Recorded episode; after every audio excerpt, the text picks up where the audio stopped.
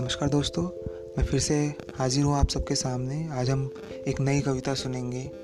ये उन दिनों के बारे में है जब हम स्ट्रगल कर रहे होते हैं चैलेंजेस होते हैं हमारी लाइफ में।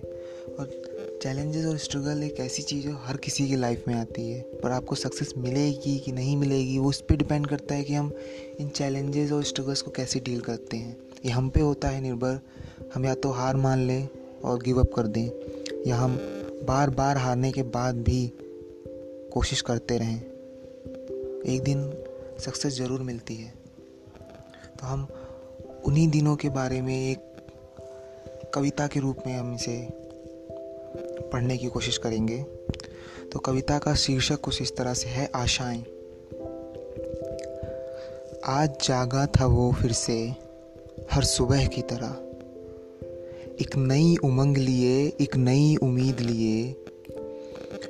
फिर से तैयार किया था उसने खुद को इस समाज से लड़ने के लिए। हर दर से घूम आया है वो सबसे फरियाद करके।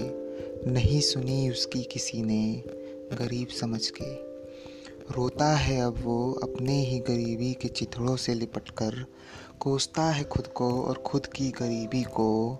निराश होकर अंत में मुड़ जाता है घर की ओर, हाफते हुए पहुँचता है घर।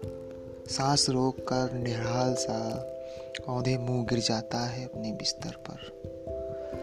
पर अभी भी उसने हार नहीं मानी है। कल वो फिर उठेगा अपनी गरीबी को हराने। फिर वही सपने लिए, फिर वही उम्मीद लिए निकल जाएगा कल फिर अपनी किस्मत पलटने। शायद कल फिर वो हार जाए। लेकिन उम्मीद नहीं छोड़ेगा वो। और मुझे यकीन है कि इसी उम्मीद के दम पर एक दिन जीत लेगा वो अपनी किस्मत। चाहे कितनी ही हार मिले उसे अब, पर वो एक जीत मिटा देगी उसके सारे गमों को। धन्यवाद दोस्तों, मैं फिर से एक नई कविता के साथ जल्द ही हाजिर होऊँगा। सुनते रहिए शायरीन हिंदी चैनल। नमस्कार, थैंक यू।